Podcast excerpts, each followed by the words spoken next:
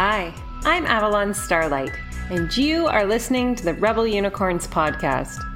This season, we are diving deep into what being an empath in business actually looks like. Listen each week as I share tips and tricks to master your empath energy, as well as sharing incredible guests who have created successful businesses by claiming their empath title. Are you ready? Let's get our rebel on. Hello, hello, hello, rebel unicorns. I'm not going to lie.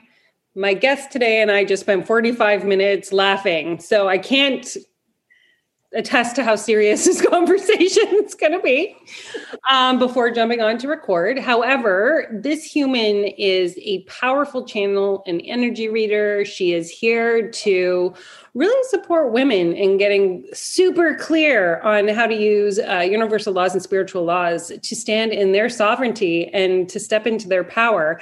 And she is hella powerful and hella brilliant and bright as a fucking supernova. So I am really excited to introduce you to Corrie Lorianne Corrigan today on podcast.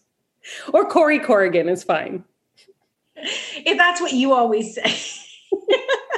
I love your introductions. They're always these like kick ass introductions. So when I did the the whole the form to come in here, and it asks you for your like your bio i'm like mm, i'm not giving that because you do kick-ass introductions anyway. I read those. I'm like oh i know about this person. Ooh let's just talk about that. Let's just go with it. So corrie corrigan which is true that i do call you by your first and last name and no one else here listening needs to. You can call corrie by corrie uh, but to me it just is it was an immediate from the time I met you. Um, you did you know you were an empath when we first met? No, no. Um, and and on a side note, you've actually never called me Corrie, ever. Never, not from. No. Even so, you have to set the scene here, everybody. That you know, you meet somebody, they come into a sales call, and you're or you're introduced to them, and as soon as I saw your name, it was an immediate Corrie Corrigan. It was like, hi I yeah, let's talk, Corrie Corrigan, and forever stuck. Yeah. Which I can't introduce me to people as that. Like even when we're in the group and you would introduce me as Corrie Corrigan. Am I the only one? Yeah. I've had people like when I was in dental, I've had people would that would say to me, I can't believe your name is Corrie Corrigan. Like that's a fantastic name. But nobody's ever stuck with it through like the whole time I've known them and only called me that. They just comment on how awesome the name is and then they move on. I like it. You say it every time. Every time. And then just before coming on, I learned your middle name was Lori Ann. So then it was Corrie Lori Ann Corrigan. And that was that was super fun to say out loud and for everybody in the interwebs to hear that. Yes. so explain a little bit when I when we met Corrie, hmm. what were you doing? What was your life at that time? Oh God, it seems like so far away. So at the time, I was in the height of the shit with Cody and his mental illness. And I actually remember I was introduced to you through uh, a friend. And he said, Oh, here's this book. This is the book I was telling you about. And he sent me, he shared with me your um, Child is Driving Me Crazy book. And then, so then I followed you on Facebook and I kind of watched a little bit. And then you put something out there for a chakra reading. And I was like, I'll sign up. Sure, let's do it.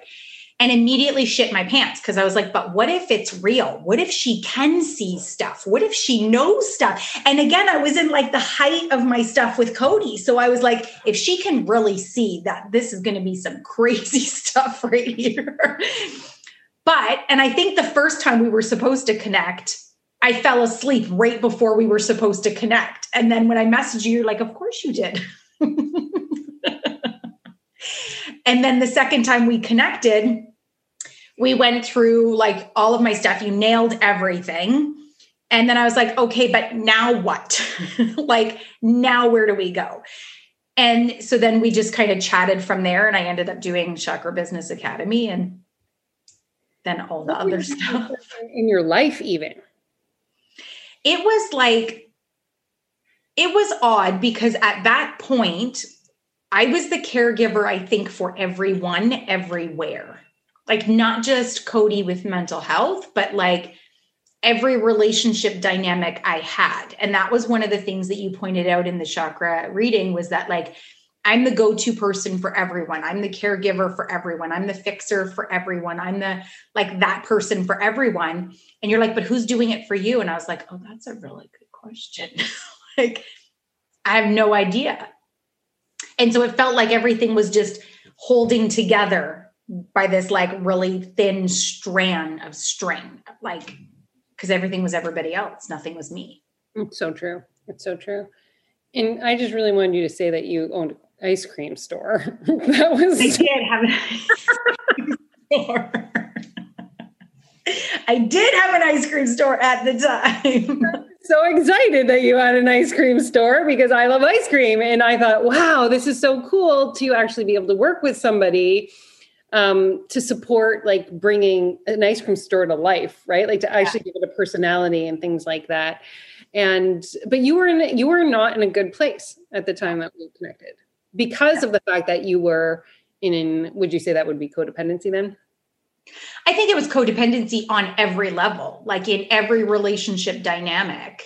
I attracted to that codependent um, place, right? Like if you could offer that in some capacity, I was like, ooh, it's like that shiny object syndrome. I was like, yes, let's. I'll save you. I'll save you. Let's give me help. Like, I'll save you. so, like, totally.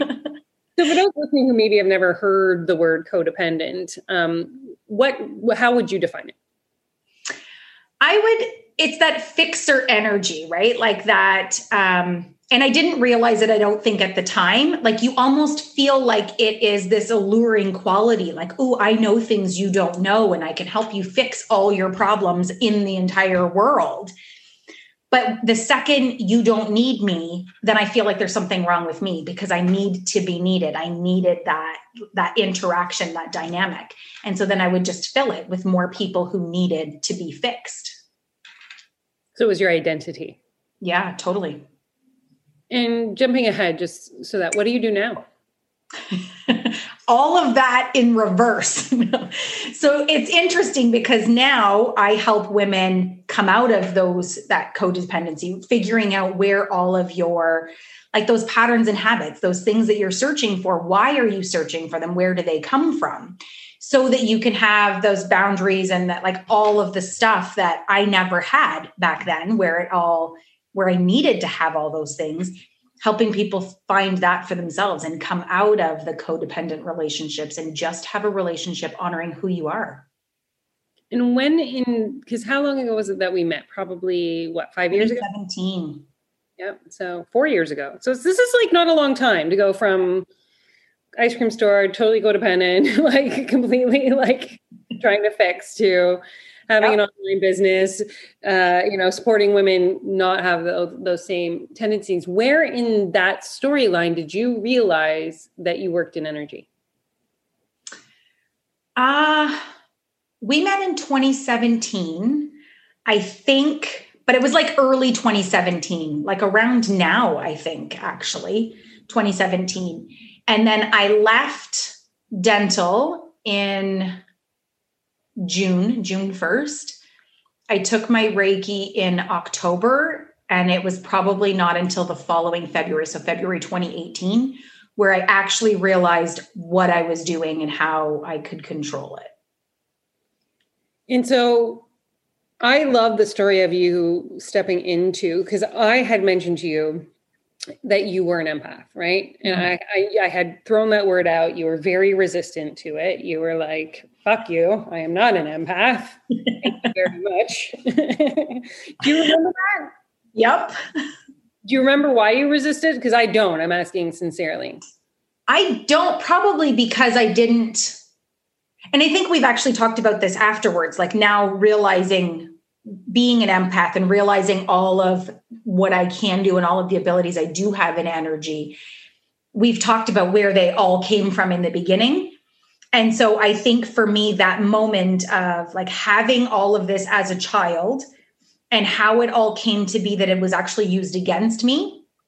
And you know that whole kind of situation i think I, that's probably why i shunned it and went no you can keep the empath and shove it up your ass. That's not no i'm not i'm not that's not me. Your game avalon. I didn't sign up for this? Yeah in true corrie corrigan rebellion fashion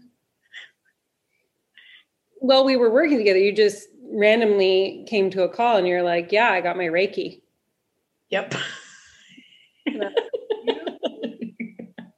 asshole. I mean that with love because we've been friends now. He worked with me and for me and through me, and like we've we've had a very long relationship. All the things. so then, like, but you even when you took your Reiki, you, you didn't understand the the the absolute power that you had of utilizing energy. So what was it in in when you were just like, "Oh my god, no, like energy flows out of me and energy flows into me, uh, emotions flow out of me and emotions." Did you have like a a pivotal moment? Was there there something that just kind of like was like, "Oh, I get it now." So there was a couple, um, but it's interesting because now looking back, and when I explain my my story and my journey to people, the one major thing and all the things you tried to teach me, the one thing that I actually learned between the time we started working together and when I got my Reiki was really how to just recognize the signs of when something is for you or not.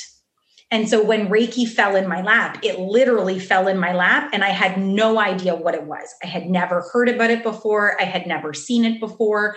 I had never experienced, I never had a treatment. I had no idea what it was but I was like, oh, okay, this is the third or fourth time it's come up. Clearly, it's something I need to do.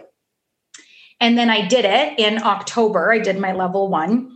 And then I just did Reiki for all the people. And I put it out on Facebook and said, I'm going to do it for free because I just wanted to do it and feel it and like, what is it and kind of play in it.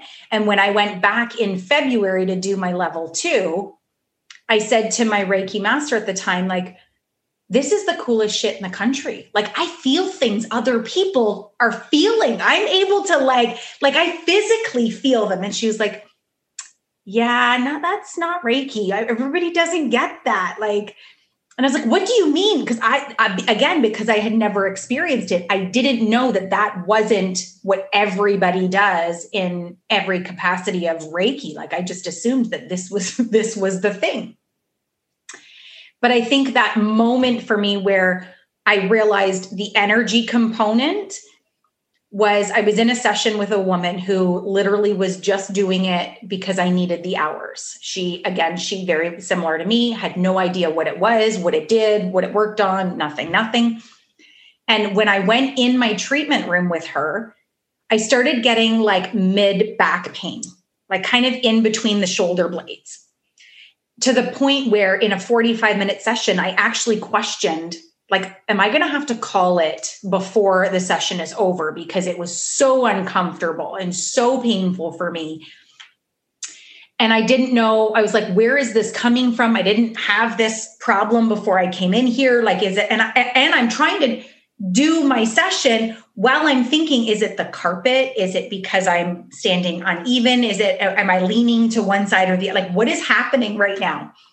And when I came back out of the room, um, it went away, it was gone.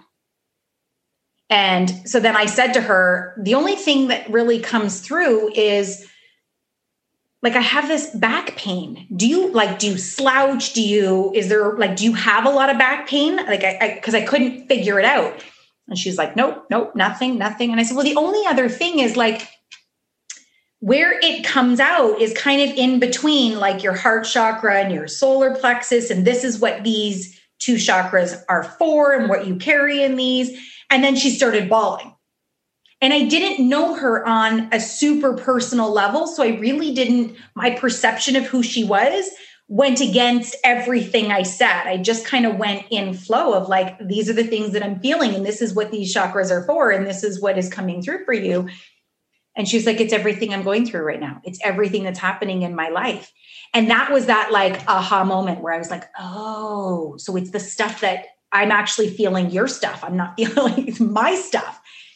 And then from that moment on, every time I went into a session, I paid attention to what did I feel coming in the room that I didn't have before. And so rather than waiting when I came out of the session to explain to people what I was doing or what I was feeling, I started explaining it while I was in the sessions. And I found that so many people afterwards would message me and go, Oh my God, this is the best thing that's ever happened to me. Like, I feel so clear now. I feel so great. This is, you know, I haven't felt this good in a long time. And I started to get or feel like people were getting more impact out of coaching while I was doing Reiki than just doing Reiki and explaining it after. Now, did you ever get to a place where, because that's taking on a lot of emotional energy, Corrie, mm-hmm. to, to constantly be going in a room and and did you ever find that that got overwhelming or made you tired or in the beginning it did. I like i got exhausted and i think actually it was at one of your retreats and we did a heart clearing thing. And you were like it was about a house. And i remember this like it was yesterday. And you were doing this meditation and you're like picture your dream house in your dream spot on the beach or in the forest or this that whatever. My house was full of people. Like i could not move in this house. And then you were like kick everybody out that doesn't isn't here for this and isn't here for that whatever. And then my house was vacant but it was the first time like because again i didn't really realize i was taking all that energy on and not doing anything or letting it back out. It was probably the first time since i had started reiki um, or really probably since i was born that i could take a full breath in and out without feeling the weight of you know what now i realize is other people's energy that i didn't realize back then I love that we're going in this direction, Corrie.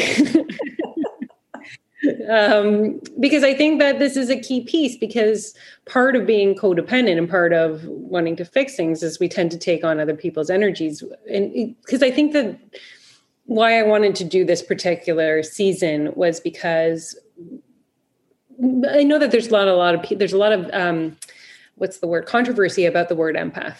Mm right? Because to me, there is, right? You can be hypervigilant, which is the trauma based response where you were in danger and had to know what everybody was doing. And it could feel very much like you know the emotional, yeah, you know, experiences of people. There's highly sensitive people who know just can pick up all the sense like sensory, but then there's there is legitimately the act of exchanging energy. Yes. And for somebody who does not know that they're doing it, we don't realize that so in your case you know having a child with mental illness just like i did mm-hmm. that without having any protection in place we almost became helicopter but like overly giving because we could feel what our child was going through. And all I personally wanted was to make it better. What do I need to do here? Well, I used to think to solve the problem I created, I built that. Now he's the little Tasmanian devil, and now I need to like make everything better because it's all my fault and all those kinds of things. Um, but I was also really tied to his emotions. Yeah. And feeling very responsible for his emotions. Yeah. And so, would you say that not knowing that you were an empath played a role in all that codependent behavior? Totally, totally. Because there's that that piece of like you can feel what they feel, right? Like you're totally attaching to their energy, and then there's also that that fixer energy where you're also five steps ahead of where they are, and you're like, if you do this thing, it's going to be this and this and this and this. So you're already yourself creating anxiety for a situation that has not yet happened. And then then you become this overbearing overprotective like i just want to guard you from all of the seven steps that i know you're about to walk into at the same time which then of course exaggerates your child's anxiety which then you feel which then you go you know 14 more steps ahead. And it's that vicious cycle of like not only are you feeling them but then you're feeling and seeing all of the things they're about to enter into if they continue on this path. And then you're creating more anxiety and more emotion about all of that. Right. And so then you're, and then you add in, you're trying to protect them from the outside world and other people and other people's opinions and what people are seeing and not seeing and how people are thinking and feeling about your child.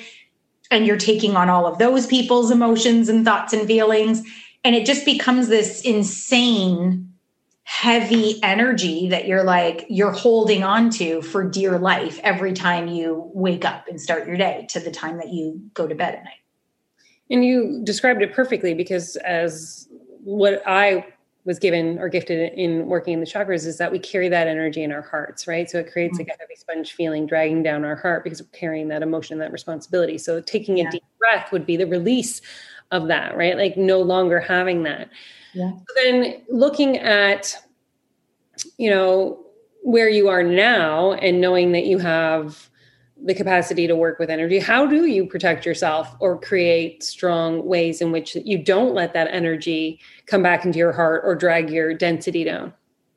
So there's a couple things I do. So one of the things I do first and foremost is when I feel out of sorts, like when I feel like something's off or I'm starting to feel an emotion like right now that I didn't feel five seconds ago or five minutes ago, I'll sit into like a, so it's a saying I say where I say, disconnect me from any energy that is not mine. Because I want to know, is this my shit or somebody else's, first and foremost, right?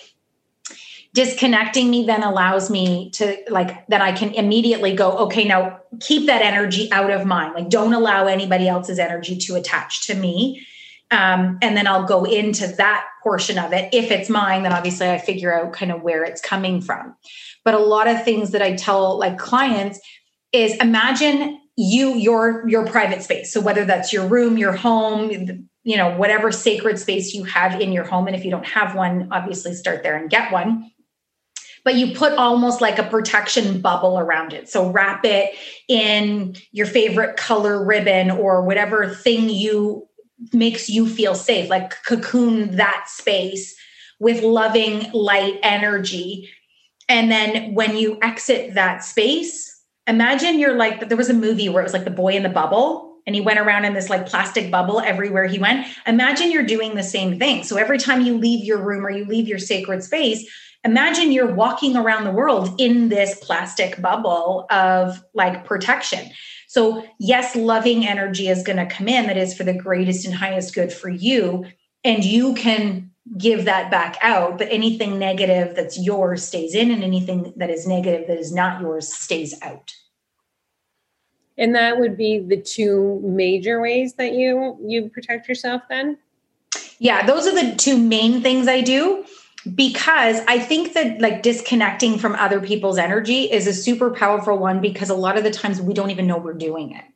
And you know, like you're standing in the grocery store and the people, two people in front of you is having a fit at the counter about their bill or paying for bags or like whatever. And the person directly in front of you, the mom is stressed out because she's trying to get her groceries done and there's, you know, maybe a young child grabbing at all the things and instantly you start to feel overwhelmed and you start to feel anxiety and you start to feel frustrated. It's actually not yours. It belongs to the people in front of you or maybe behind you. So being able to disconnect from that whenever you get that recognition of like this actually isn't mine i need to disconnect from that and then go right into like a protection put wrap yourself in that bubble and keep it out so just I'm I want to kind of like do a timeline with you. So you didn't know you were an empath. You were working in dental and uh, brick and mortar. Yep. Learned that you were an empath immediately. Was in an energetic business, which entailed you actually being very forthright in the conversation and conversion of emotion through your body and with your clients. Yeah. And what are you doing now in your business is it the same do you still use that level of energy or have you kind of pulled back know that it's there but have shifted into something different um, so I would say pulled back a little bit. So I don't do Reiki as much. So it's not that I don't do it. It just now is one of the tools in the toolbox versus the toolbox. Like, and so now everything I do is mostly coaching, but it is based on your energy. So I am in your energy at the time and i'm feeling like what actually feels good for you. Where are you resisting versus going with it? Um, so sometimes i'll ask people things and they're you know like you overthink it right? And you get this a lot too where people all of a sudden start to think of what is the right answer or what is the thing you want me to say. And as soon as I can feel it energetically that they're doing it, because it almost becomes this like cat and mouse game for me, like energetically. And I'm like, no, that one right there. I want that thought. What were you just thinking? Because that's the one I'm after. And so I still use energy in everything I do. I just don't use it to the same capacity anymore. And I have the awareness now, like of being able to attach when I want, disconnect when I don't, being able to protect in everything I do. And just because I'm in somebody's energy and I'm, you know, playing in that field doesn't mean I have to carry it around for the rest of the day or for six months until I do a heart clearing. Like I can actually disconnect right away, let go of that right away. And I still do the, the maintenance, so to speak, and do the cord cuttings regularly and the heart clearing regularly. But it isn't, you know, based on every single client all the time anymore. And do you find it easier or harder to maintain this level of clearing and protection with your own children? Compared to where I was four years ago, a thousand times easier. But I think because it's more of the awareness, right? Like I didn't realize I was doing it back then. And so now a big part of it is like, I'll know I'm doing it. I know I'm taking on Cody's energy or Zachary's energy, or like I now I have that awareness of this is what I'm doing, which makes it easier for me to disconnect. There's still those, I mean, I'm human, I'm still a parent. There's still those moments where I want to just like wrap them up in bubble wrap and go, nope, you can't, you're not doing that. But I know that I'm doing it. I'm aware that I'm doing it versus like have absolutely no idea in the world what's happening in my life. I don't know. I think that Corrie Corrigan is, uh, you know, a Marvel character name, and so I can't see you as human anymore. That's it. You are now. you need some lycra and a cape, and it needs to have CC on it, and that's that. Sweet. Uh, I know, right? But I, I, I know personally, I still can. My maintenance for work is so much higher. My boundaries are better. My like like for clients and for business and that, but I'm still I'm a still a little bit of a I guess sucked in. I get sucked in. Easy. I think that that's like a mother thing. I don't think that ever will go away. And so it's interesting because I'll talk to my boys about stuff. And as stuff is coming out of my mouth, I know I've already attached and thought five steps ahead of where they're going. And I'm like, and so i'll go and that, anyways that's just my opinion but like in my in my mind and in my heart i'm like please just do what i'm freaking telling you to do already like and it does frustrate me and i do you know still get into those moments where i'll say are, do, are you working yet do you have a job yet are you doing this yet are you doing that did you put out the garbage yet and so i'm still attached to some of the stuff that they're doing it's just now i'm i'm more aware of when i do it and like I say to people all the time, it doesn't necessarily mean you have to change it just because you're aware of it. Like awareness itself is a step in the right direction. I'm just having a thought. They brought me something and I'm going to bring it up. Um, Do it. no, I think this is an important one because I remember very vividly because I think that this is one of your shadow parts of being an empath that I don't think we've ever really talked about. So I'm going to bring it up here, of course, because it's something Wait, that I not is one of the ways that it was the shadow of your empath gift was you would let people call you and unload their shit. Oh, totally. And even if it was about you, you would receive yeah. that and then feel heavy and dense afterwards so that they would feel better. Well, and it's funny because I actually just had this conversation the other day with somebody and I said, I remember you and I having a conversation. A very close friend of mine wanted to, sit down and have a conversation about how I was not a good friend. And you're like, why would you do that? And I was like, I don't know, because they need to get it off their chest and they need to just like get it out there. And so, like, I'm just gonna, I'm gonna just do it. And you're like, why would you do that? and I remember actually telling this story to somebody recently and I was like, you know, you actually don't have to. But I didn't, back then, I didn't realize that I didn't have to. I was like, oh, you have something to say? Okay, I'll listen. Part of that, like, that codependent, I'll fix things for you was also dump your shit on my lap and then I'll just take that. Even if it's it's about me and I think you're wrong, it doesn't matter. And now I'm like, I'm not listening to that crap. Forget it. Exact words was like, why would you choose that for yourself? yeah like willingly say, absolutely, let's get on a phone so that you can lower my vibration and make me feel terrible and and you will feel better and I will feel like you know what I mean? Yes. Yeah. And I say to people, like, you know, like the conversation I had the other day, right? I'm like, if I said to you, like right here, right now, hey, Avalon, how about we go for coffee and I'm just going to bash you for 45 minutes and make you feel like shit? You want to do that? Come on, I'll pick you up. Anybody in the right freaking mind would say no. But what happens is people in our lives, they, they do this sneaky thing of like, well, I just want to tell you how you're not being a good friend to me. It's the same thing. They're saying the same thing. like, but we sign up. We're like, okay, let's do it it's that that need to like yes there must be something wrong with me. I've done something to you and i need in order for you to forgive me for my wrongdoing you get to dump your stuff all over me. Sure. Well, it's the shadow side of being an empath too because again we can feel their disre- the, their their whatever sadness, hurt, frustration.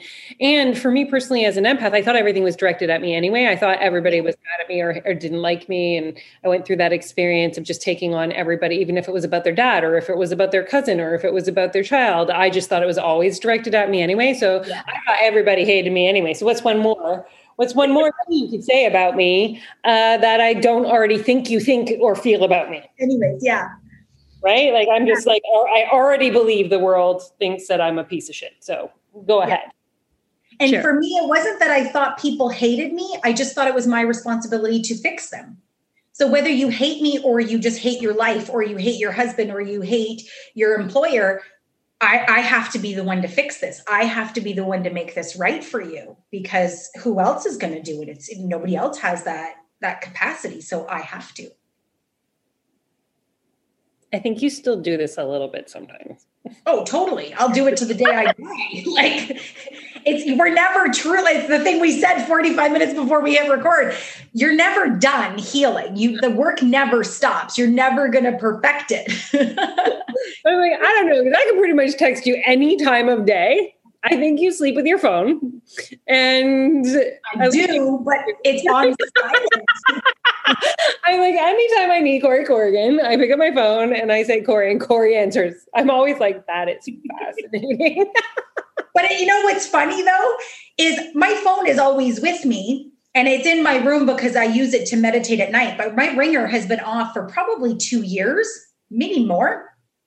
And I say to my kids all the time if you're dead or dying, don't call me because I probably am not going to notice. Like, unless I'm physically looking at my phone, I, I'll never know that you call. And there's a couple times where the kids have needed me. And then, you know, an hour goes by and they're like, we tried to call you three times. And I'm like, dead or dying. Fine. Somebody else has to take over because I'm not going to know you're, you're calling. My phone is off. The ringer is off. so unless I'm looking at it, I don't know. I know.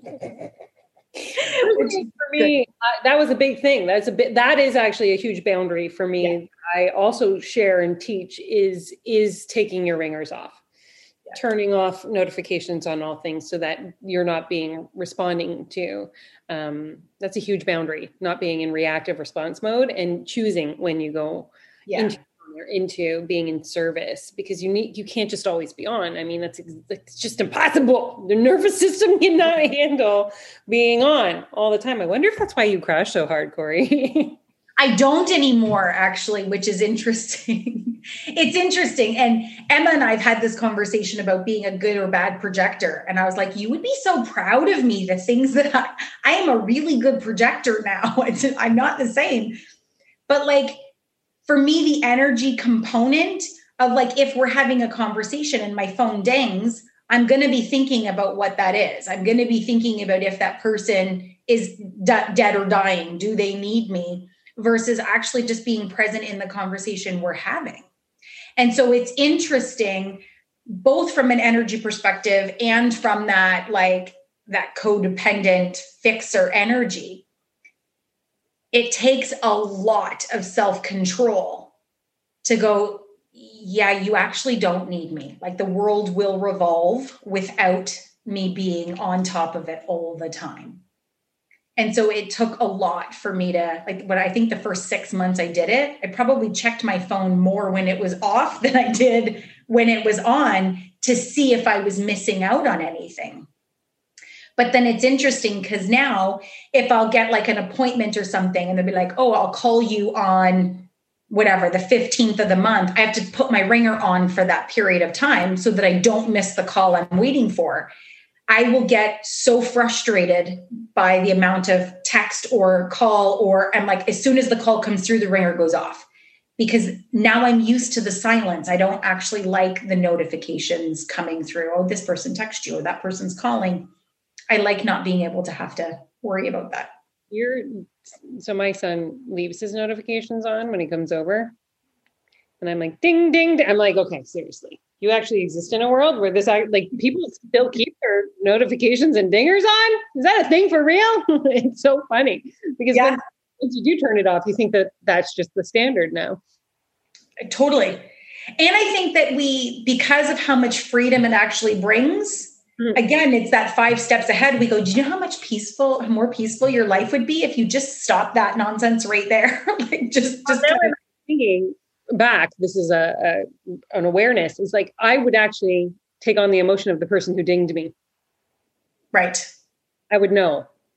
In yeah. that I would, I would, because of the sensitivity, like, and I don't know if you had this, like when people would come over for a call or something, or my first appointment, I was taking on their emotions prior yeah. to me even um, seeing them that day without knowing that it was happening. Yeah.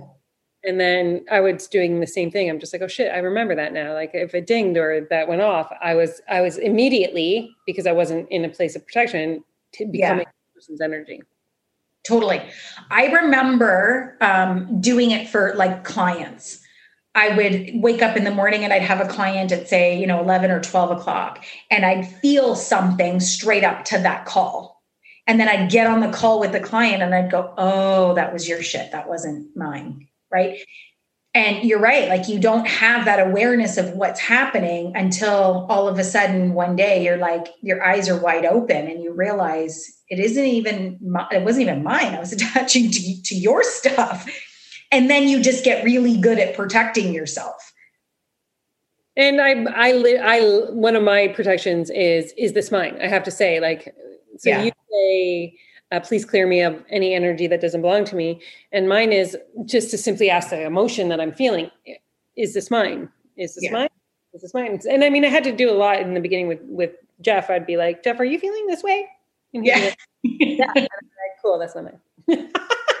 right? Yeah, totally. And there's so many times that like I'll text a friend because I know it's not mine and instantly they'll come into my, I think I've even done this to you, right? They'll come into my thought process. And so then I, I think I sent you a voice note recently and I was like, I don't know what's happening, but I feel like this maybe I'm supposed to check on you for a second, like what's happening. But I'll do it to other people as well.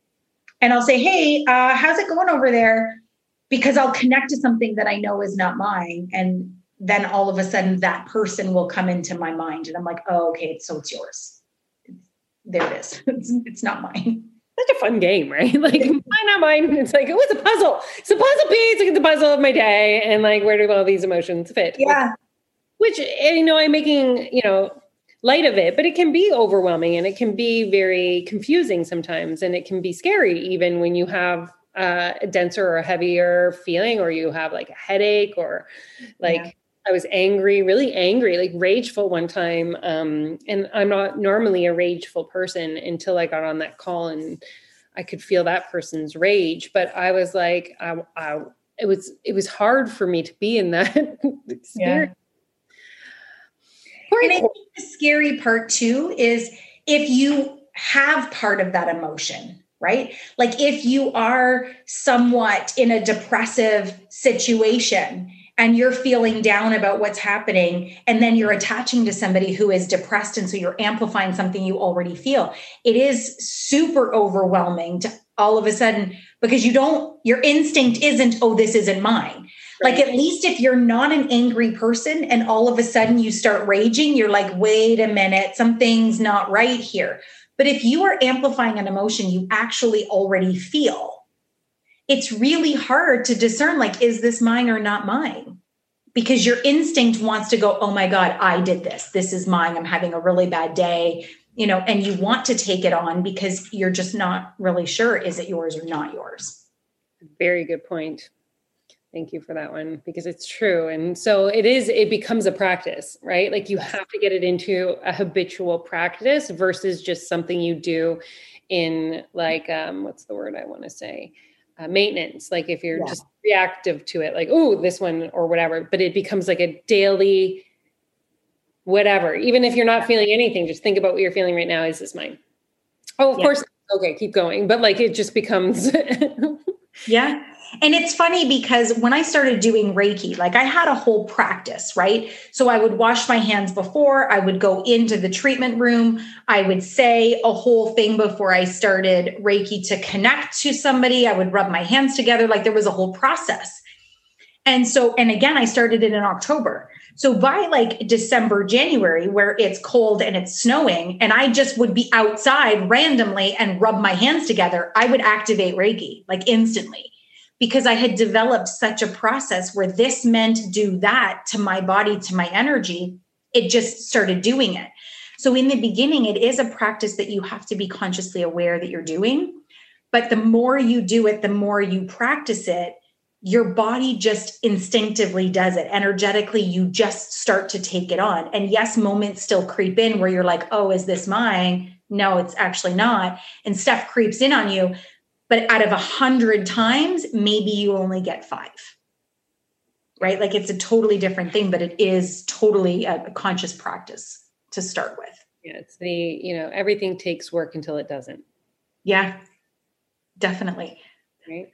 So if people are listening and they're like, damn, yes, I am needing some support and Corrie Corrigan is speaking my language and I am like, oh, I need that in my life. Everybody needs Corrie Corrigan in their life. So I highly recommend reaching out. Um, where would they go to find you, Corrie? Most of my time is spent Instagram and Facebook. So just Corrie Corrigan on Instagram or Facebook. Um, and then, or my website, corriecorrigan.ca. Make it, keep it simple. Corrie Corrigan. Corrie Corrigan. So yes. Corrie Lorian Corrigan is like I had to put it one more time. I'm going to change all my platforms to include that middle name. yeah. yeah. And my last question for you is what does being a rebel unicorn mean to you? It means living the way that I want to live. Like, it's funny because there's a lot of conversations that I've had um, about you know how we're taught to live in the box. We're taught to be a part of the mold. Our education system every part of every system that exists teaches us how to be like everybody else how to do what everybody else does. Being a rebel unicorn is actually just being you. Just own your shit and be who you are and love it on all levels. Good bad or indifferent you are who you are and you are fantastic radical self acceptance. I love it. Thank you so much for being on the Rebel Unicorns podcast. You know, I love and adore you. And I know that those listening will also feel the same. Thank you, thank you, thank you. Oh, thank you. This has been so much fun. Wow, that episode was mind blowing. I hope you had as many ahas listening to it as I had recording it. I would love to see the Rebel Unicorns podcast spread far and wide across the globe, across the universe. So if you want to share it on your social media with something that you found impactful, leave a review, send it to a friend. It would be ah oh, so deeply appreciated.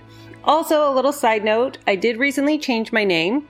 I downloaded a year and a half ago that my name was Avalon Starlight. It was previously my birth name was Tamara Arnold. And if you're interested in learning what your Rebel Unicorn house is, oh yeah, there's a quiz for that. Think Harry Potter, except you're sorted into how you are impacting the world with your stardust and what energy you're here to shift and change. You can find out your Rebel Unicorn house at www www.tamaraarnold.ca slash quiz. Let me know, tag me in social media, send the quiz out, and join the Rebel Unicorns Facebook group to be in a community of like minded spiritual entrepreneurs who understand that when you shift your energy, you transform your business.